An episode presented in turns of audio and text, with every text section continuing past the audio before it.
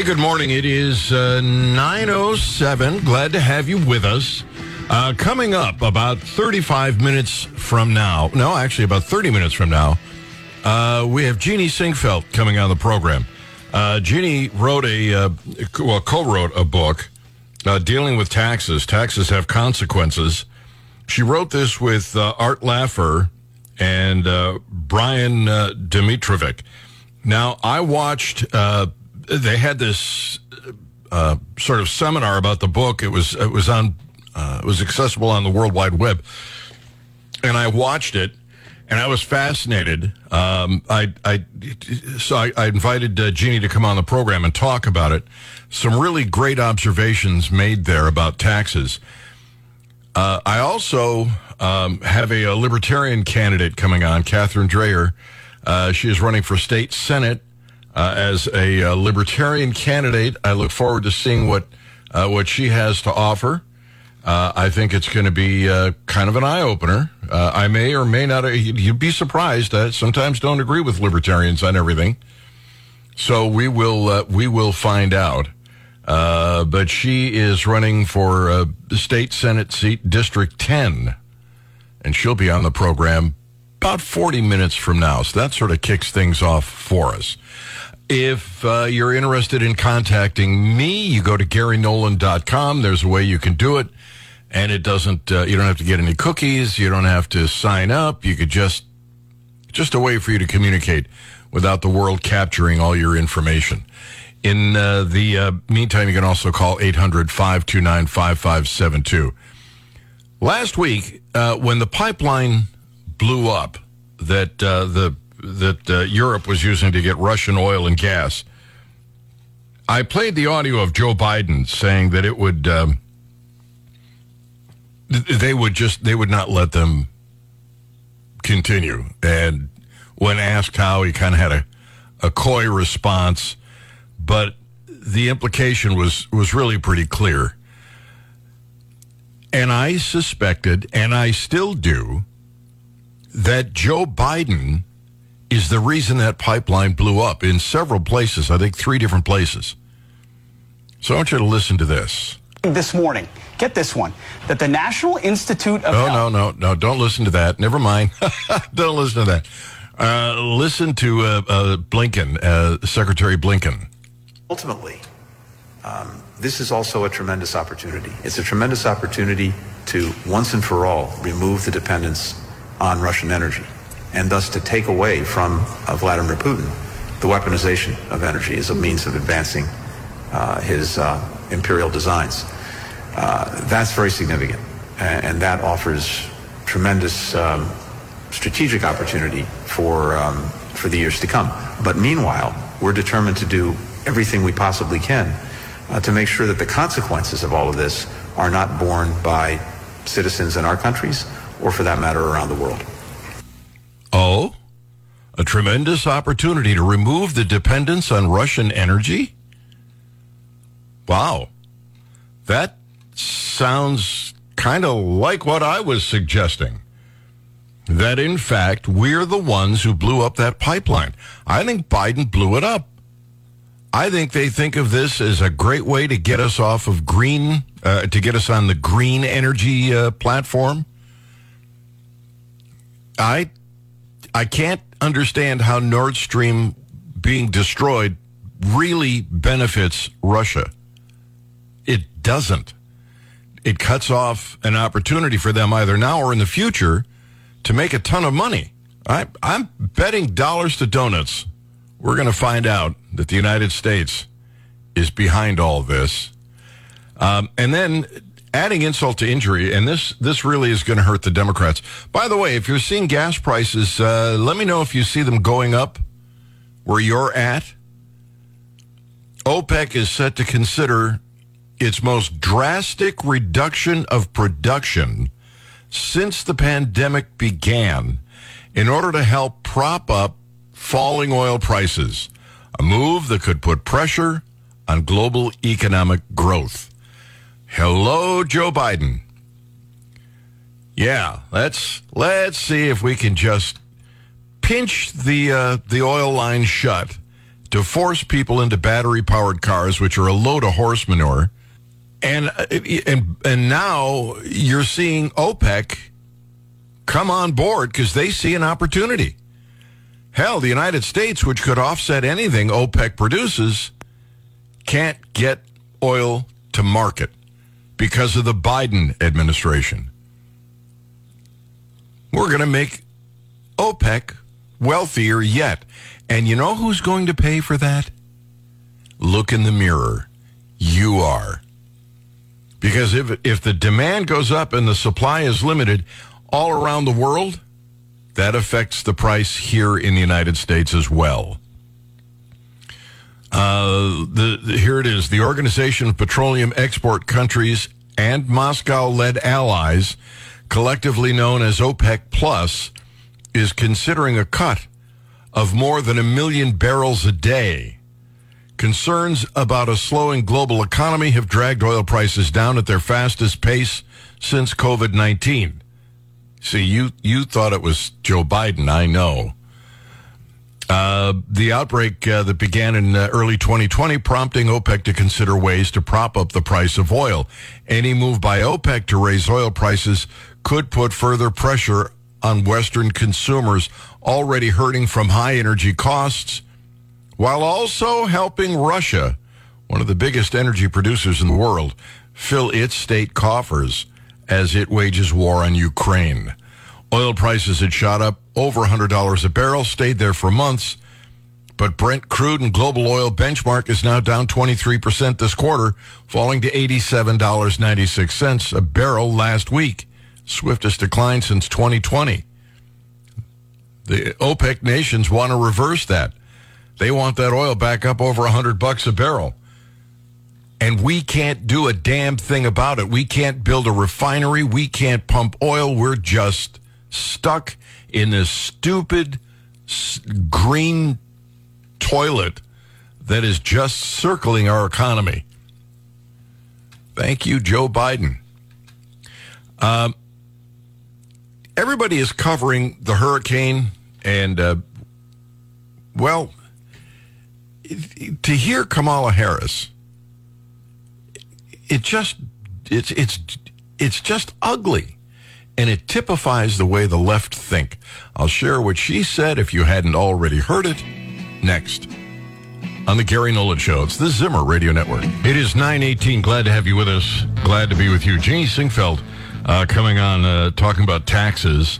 Uh, you know, it's a funny thing. You, you look, if you do a web search on Jeannie Sinquefield, uh, Jeannie and Rex, uh, and you know what you see? I, honestly, I, I'm, I'm going to go back. I'm going to show you because I I went back looking, and I'm going to just go through this list. You know how they're always vilified by uh, people on the on the left, and it's um, you know it's the evil people who have earned a lot of money. Uh, let's see, Rex and Jeannie Sinquefield, St. Louis gift pledge. Uh, on chess, uh, Jeannie, uh, let's see, uh, they they're supporting this chess thing, chess match. Uh, Jeannie and Rex Sinquefield Music Center. Jeannie Sinquefield, uh, let's see, $50 million gift from Jeannie and Rex Sinquefield, the largest gift. That's, it's a, um, it's constant. It's, it's just full of, they gave to this, they gave to that, they give to the university, they give, they give, they give, they give. And yet somehow the media treat them like they're evil. And the left think they're entitled to their money. They work hard, they work smart. And they've been very generous. I mean, even the university has gotten a ton of money from the Sinquefields. Uh, they're, they're, they are the good guys. You know, don't get me wrong, I don't always agree with everything they do, but I, generally speaking, uh, find it to be pretty remarkable. Anyway, taxes have consequences. Art Laffer, Jeannie Sinquefield, Brian uh, uh, Domitrovic. And uh, I watched this thing and I thought, oh man, I got to get them on the program. They'll be with us in about 10 or 15 minutes. Well, Jeannie will be with us 10 or 15 minutes. We opened the program. I was talking about the, uh, the pipeline, the uh, Nord Stream pipeline that has been uh, sabotaged. And last week I played uh, the, the Joe Biden uh, audio for you uh, when he's asked about how that he won't let that happen. Uh, you know, he's going to somehow find a way to interrupt that pipeline.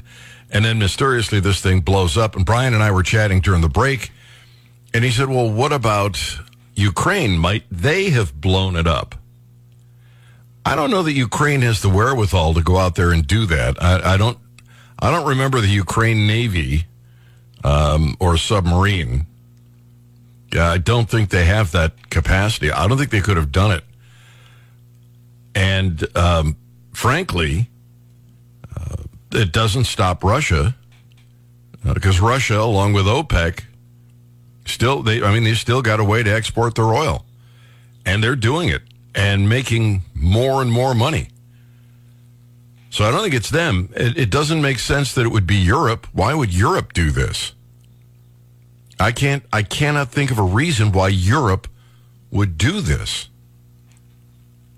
So you you know you're you're left with just two possibilities really.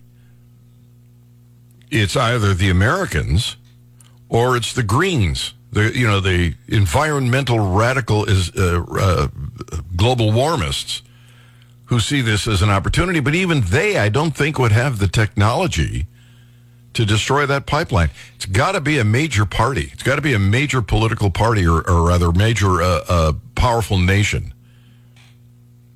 And ones with that capability are limited. United States, China, Russia, I can't imagine anybody else. I I got to tell you, it's it's uh, well, it's frustrating to think that we would get involved to that extent. If you can think of somebody else who would actually uh, profit from this, I would much rather believe that it's not the United States that blew that up. I would much rather believe that it was, you know, that there was some way for Russia to to benefit from this. But I don't see it. Um, I, I just, I, it's, it, I, I want to play Sammy Davis. I got to be me. It's got to be us. Uh, let's see, 874 9390, toll free 800 529 5572, or go to GaryNolan.com. Uh, and I'm betting, Brian, that sometime in the next few years, it will leak out that our U.S. Navy snuck in there because we have the capability, we have the means, and we're the only ones who might see a profit in this. I can't imagine anyone else the, being responsible for this. I mean, unless it was Ukraine, and like you pointed out, I don't know that they had the, the, Ukrainian Navy. or, yeah, I mean, yeah, and they couldn't have done it without our help. And because Biden said what he did a couple days before the actual incident, kind of makes you say, "Hmm, hmm, yeah." I, would be I'd be really genuinely disappointed that we did that. Let me go to the phones here. We'll kick it off down in Springfield. Mary is on the line with us. Mary, welcome. Glad to have you on the Gary Hi. Nolan Show. How are you? Thank you. I'm pretty good. Say, I am really puzzled about this because Biden opened that uh, Russian pipeline same time he closed ours. So he's crazy. I, I yeah. agree with you, but why would he shut ours down and open theirs up and then blow theirs up? Well, doesn't I make think, sense to me. I think if you're trying to hurt Russia, send a message: keep Europe from from uh, buying their gas and oil. This works to the benefit of Biden. Yeah, it does, but why do you open it in the first place? Well, why does Biden do a lot of stuff he does in the first place? About a half bubble off plum. Huh? He's got to go. He doesn't make a bit of sense. No, he certainly doesn't. All right. Mary, thank you for the call. Glad to have you on the Gary Nolan Show. Yeah, he doesn't make a lick of sense, is true. Uh, 874-9390, toll free, 800-529-5572. Everybody's covering the hurricane. Everybody's covering the recover, uh, is, is covering the recovery. By the way, um, can you imagine what that's done to tourism? I mean, there's nothing left down there. It was a wipeout.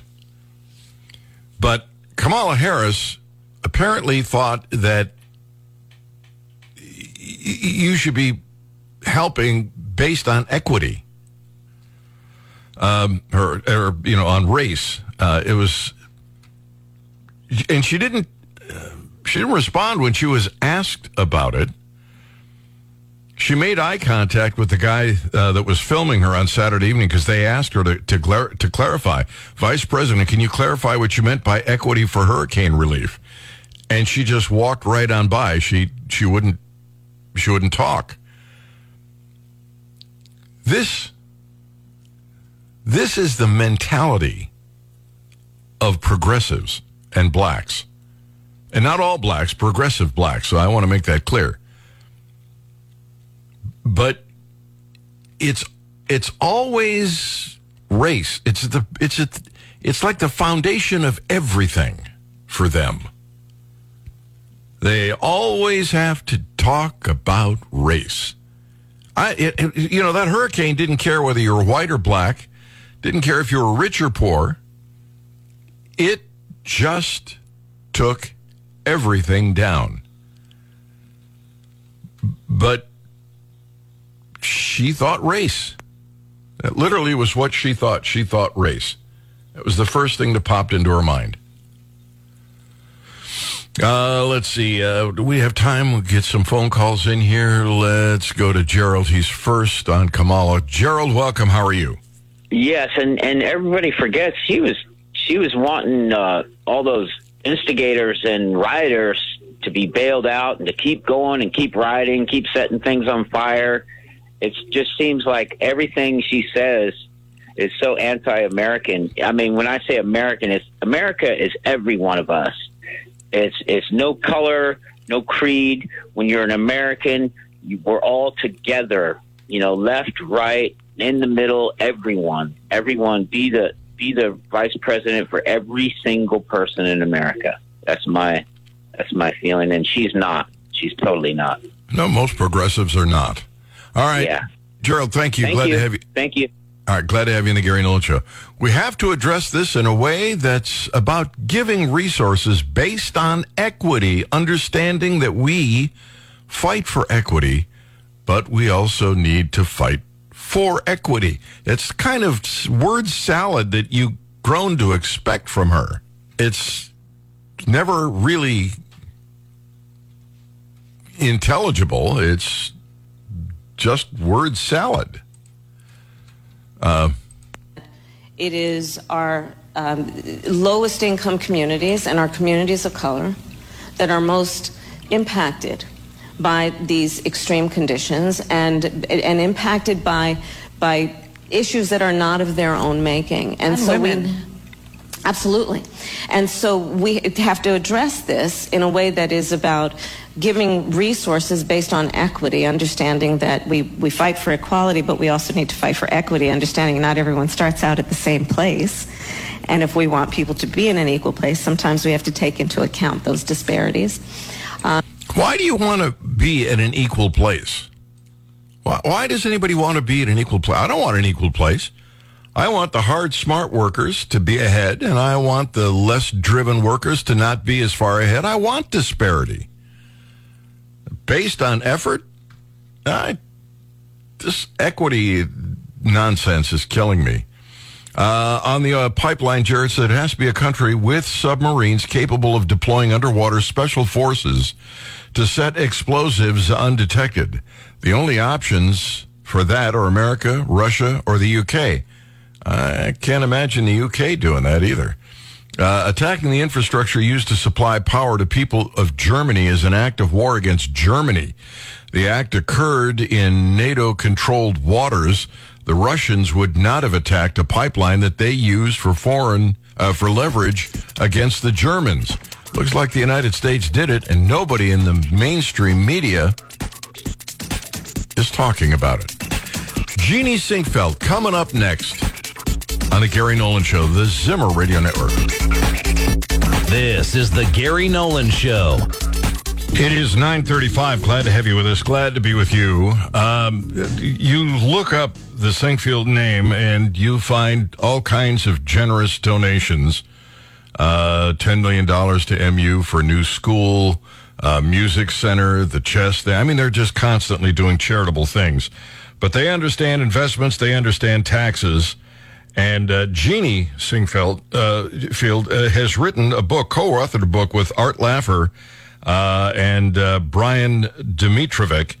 I watched this video unfold on my uh, uh, computer at home, uh, and it was just a ton of information about the downside of taxes. Uh, Jeannie is with us now. Jeannie, welcome. How are you? I'm doing good. How are you doing? I too am well. Listen, um, first tell me about the book. Uh, how long did it take you guys to get all that information together? Well, it was a long, a long time coming in the sense that Brian and Arthur were writing individual articles, you know, about very specific areas, and then it ended up being a, a book. So the, the idea of the book was to make it available to a, a larger audience and to look at the entire history of taxes in the United States, not just narrow times. And the results were stunning, you know? Uh, you know what? Taxes have consequences, you know? You know, we, we have to address the first lady as doctor. I should probably uh, give you that same that same introduction because you do have a PhD. Uh, so it's Doctor Sinquefield. Uh, it, now, how are we doing on sales of the book? Uh, well, it was sort of funny. The first day, uh, they uh, sold out with the pre-orders, and some of the people who had pre-orders had to wait a couple of days. But uh, you know, they're publishing more, and you know, a few more times you'll get your copy. So yeah, it's on the bestseller list. I, I'm I'm amazed about the people's interest in fact that taxes have consequences. Well, you listen to the talk that anybody can listen to. It's called, you know, Taxes of Consequences on YouTube. And what you see is a consistent pattern. You know, you you raise taxes, the economy does work. You lower taxes, the economy does better, and everybody benefits. You guys talked a lot about the depression and taxes.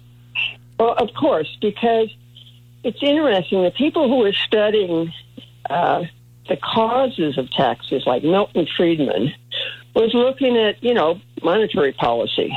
And other people have done things like looking at the gold. But the Depression was the we, one in 1913. They, you know, actually started, you know, federal income taxes. But in the 30s, they had the huge, you know, tariff, the highest tariff the U.S. had ever had. Smoot-Hawley. Follow, followed, yeah, and then it followed by huge tax increases. I mean, in the 30s, the tax increase for the highest was marginal tax rate was 79%.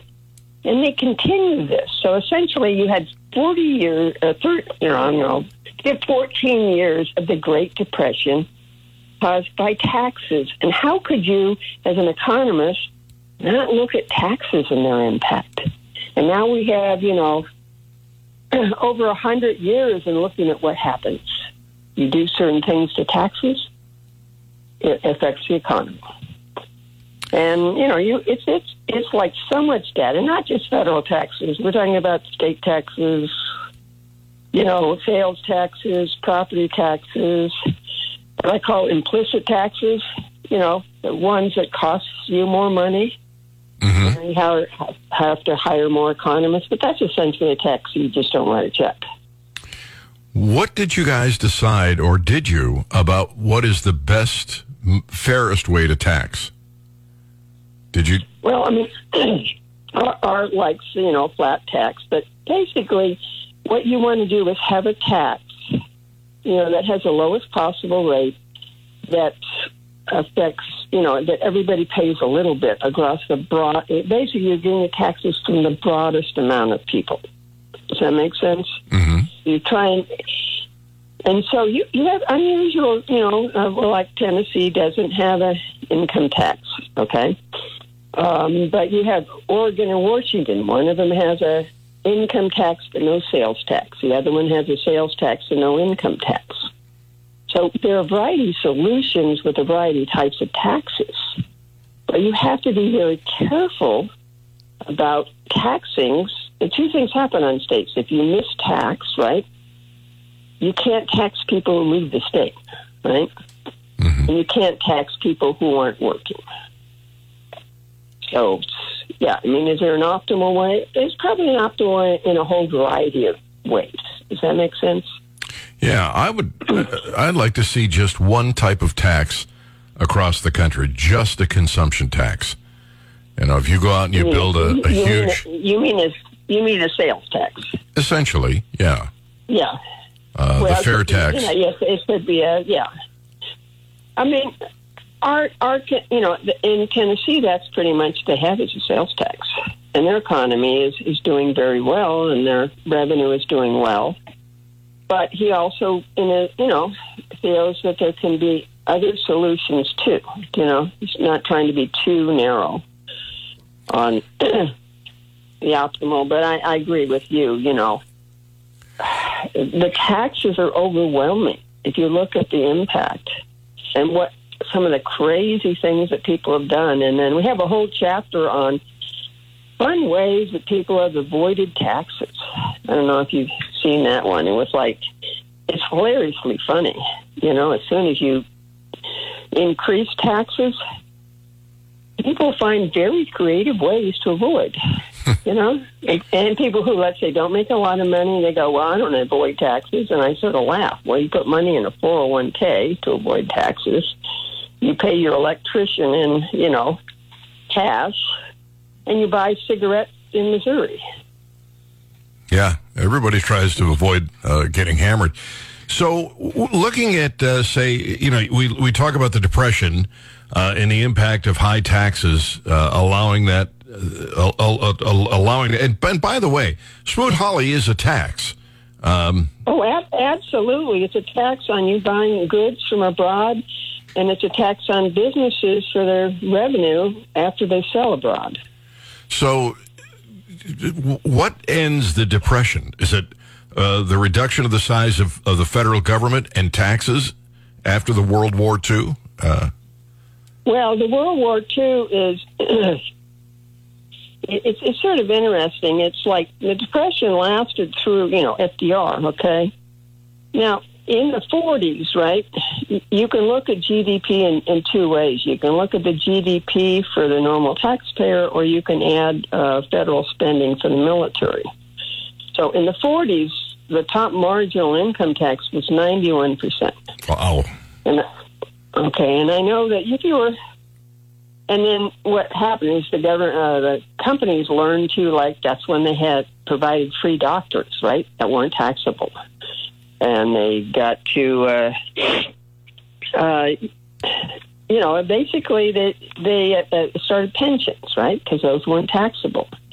So you were doing all these weird things, right, to benefit your employees by avoiding taxes. And it was, and, and then it was 91% in World War II, the top marginal tax. Wow, ninety-one percent. That that that just kills the economy. What was, was that? The effective tax rate too? No, no, the mar- top marginal tax is with the highest income. But well, you know what the what the U.S. has done over time is when they started in 1913, I think there were about 62 million people there, and we had like 350,000 tax people who were taxed, and the tax rate was one, two, three, four, five, six, or seven percent. Would you like the tax rate that high? Okay, and then by by the end of the 20s or the teens, okay, six and a half million people were being taxed. And then you moved into the 20s and they cut the taxes and things did a lot better. And then in the 30s, they had the tariffs and they added the taxes and you know what happened. I Yeah. mean, basically, you see different times. The 20s were good, 30s and 40s weren't, 50s were sort of sluggish, 60s got, you know, better because they knocked down the taxes, and then, you know, then the, you know, you had the 70s where they, in the 80s, you know, where Reagan had some tax cuts, but then guess what? You know, Bush won, Obama, whatever. They increased the corporate taxes and the Obamacare. You know, basically, it's like he has some good times, he has some bad times. And what you see every time is when you raise the taxes too high, you harm the economy. Taxes have consequences is the name of the book. You want to understand the impact of taxes. You want to explain that to your progressive friends. This is the book that will give you the information that you need to make the case and hopefully convince people to quit raising taxes. And to, in fact, Well, and also encouraging them to lower them. Look, look what happened when you know Trump reduced the uh, corporate income tax. Right, the corporate income tax at the time was thirty five percent. It was the highest corporate income tax of any country in the world. So guess what was happening? You know, companies went overseas. He knocked it down to twenty one percent, and they poured the money back into the U.S. well, taxes have consequences, Jeannie. Jeannie, I got to run. I sure do appreciate your coming on the program. Hopefully, people will go out there and get this book because it is an education. And and by the way, if you can find this on YouTube, go watch that interview. Uh, they make some really great observations. Uh, unfortunately, all it did was whet my appetite for more. So I'm going to go out and get the book. Well, book. you got you got to read the, read the stuff. You know, Yeah. it, it, it's it, it's actually sounds sort of fun, but it it was fun. You know, Yeah, it was it was it was a fascinating interview, uh, and I can't wait to get my hands on the book. And you will sign it for me, right? I will sign it. Yeah. Okay. Okay. Jeannie Sinquefield, thank you for being with us on the Gary Nolan Show. Uh, really appreciate it. Coming up, Catherine Dreher is going to be with us. She's a libertarian candidate, and uh, we're going to chat with her about her race. Yeah, you might just want to vote for a libertarian. That's coming up next on the Gary Nolan Show. It is uh, 9.52. Glad to have you with us. Running a little late here, but uh, Catherine Dreher is uh, on, and hopefully pronouncing your last name right, Catherine? Yes, you are. Great. You're a candidate for uh, the state Senate seat uh, in District 10? Yes. All right. Uh, I went to your uh, website and uh, self ownership, individual liberty, limited government. Uh, but I was looking at the front page, so and, and I had a couple of questions for you. Uh, You said get corporate money out of politics. Give me more uh, information on that. What do you mean by that? Uh, what I mean by that is uh, the lobbyist money uh, that many of our politicians are taking. Uh, what I feel like it does is it, well, it undermines our uh, republic. Uh, many of our p- politicians then feel beholden to the lobbyists' money they're receiving and uh, do not vote based on what their constituents want, but rather what their lobbyists want. Uh, so that is what that that article is about, and um, I'm in the article. I'm primarily pointing a finger at my opponent.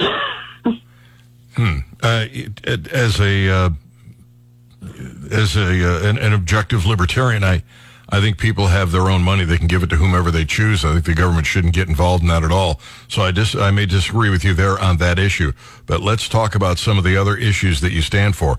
Uh, the state income tax. Where do you stand on that? the state income tax. Yeah. Uh, well, I'm I'm not in favor of any income tax, to be honest with you. Good. um, yeah.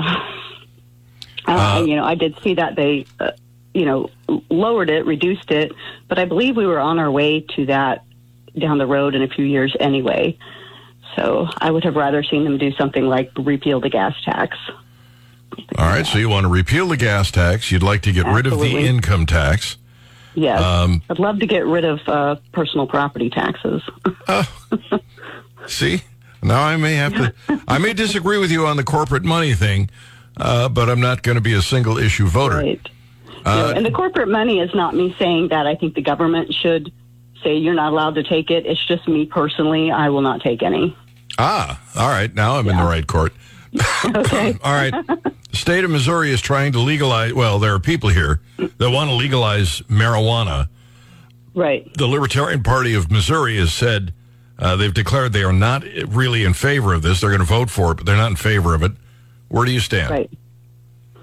Yeah, no, I'm not in favor of Amendment 3. And um, I am uh, the vice chair of our state Libertarian Party, so I was part of that vote. And, uh, yeah, I am in favor of legalizing and decriminalizing marijuana, but Amendment 3 does not truly do that. Um, first and foremost, I don't believe an amendment should be used to create policy. That's why we elect representatives. Um, so, first of all, it's creating a policy. Second of all, it is not, like I said, it's not true decriminalization. Uh, you can still be uh, receive a fine and misdemeanor penalties um, for producing, sharing, or delivering three to six ounces. So it does place a limit on how much you are allowed to have on you. You can still have felony charges if you're possessing, producing, sharing, or delivering more than six ounces. Uh, so again, not true decriminalization of it or legalization. You can't just be out smoking it. You can't just grow it for yourself, for your own personal use. Uh, it also sets up a monopoly so that those who are already dispensing medical marijuana get first dibs on entering the recreational market. And there is a cap on the number of uh, businesses that could dispense recreational marijuana, so it's not a free market system. So I feel like from a libertarian standpoint, there are a lot of issues with this amendment, with Amendment 3. Um, however, I am in favor of legalizing and decriminalizing marijuana, but this is not the best way to do it. What are some of the cities that are in District 10? In District 10, oh, there's a lot of cities. Um, there is Wentzville, it's probably the largest city in District 10. Uh, it, it, encompasses all of Lincoln County. So you have Troy, Moscow Mills, Old Monroe. I live in unincorporated Lincoln County. And then there's Pike County, so you'd have Bowling Green, uh, Louisiana, Clarksville, and then there is Montgomery County, so that's going to be Montgomery City.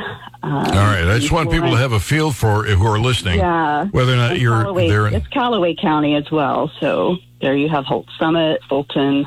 So it's a very Yeah. large district. okay, what do you do for a living? I teach, uh, I'm part time faculty. I teach at St. Charles Community College. I teach Introduction to Public Speaking and Public Relations. Okay, so uh, you're, you know, you got a good solid uh, uh, background. Uh, Yeah. You're you're you're going to free people up. the The most important thing on your list, the one thing you're going to fight for if you're elected, is Uh, it would be limiting government and uh, making sure that any bill that comes through is constitutional. I'm tired of seeing even bills that are supposedly good. They're they don't abide by our state constitution.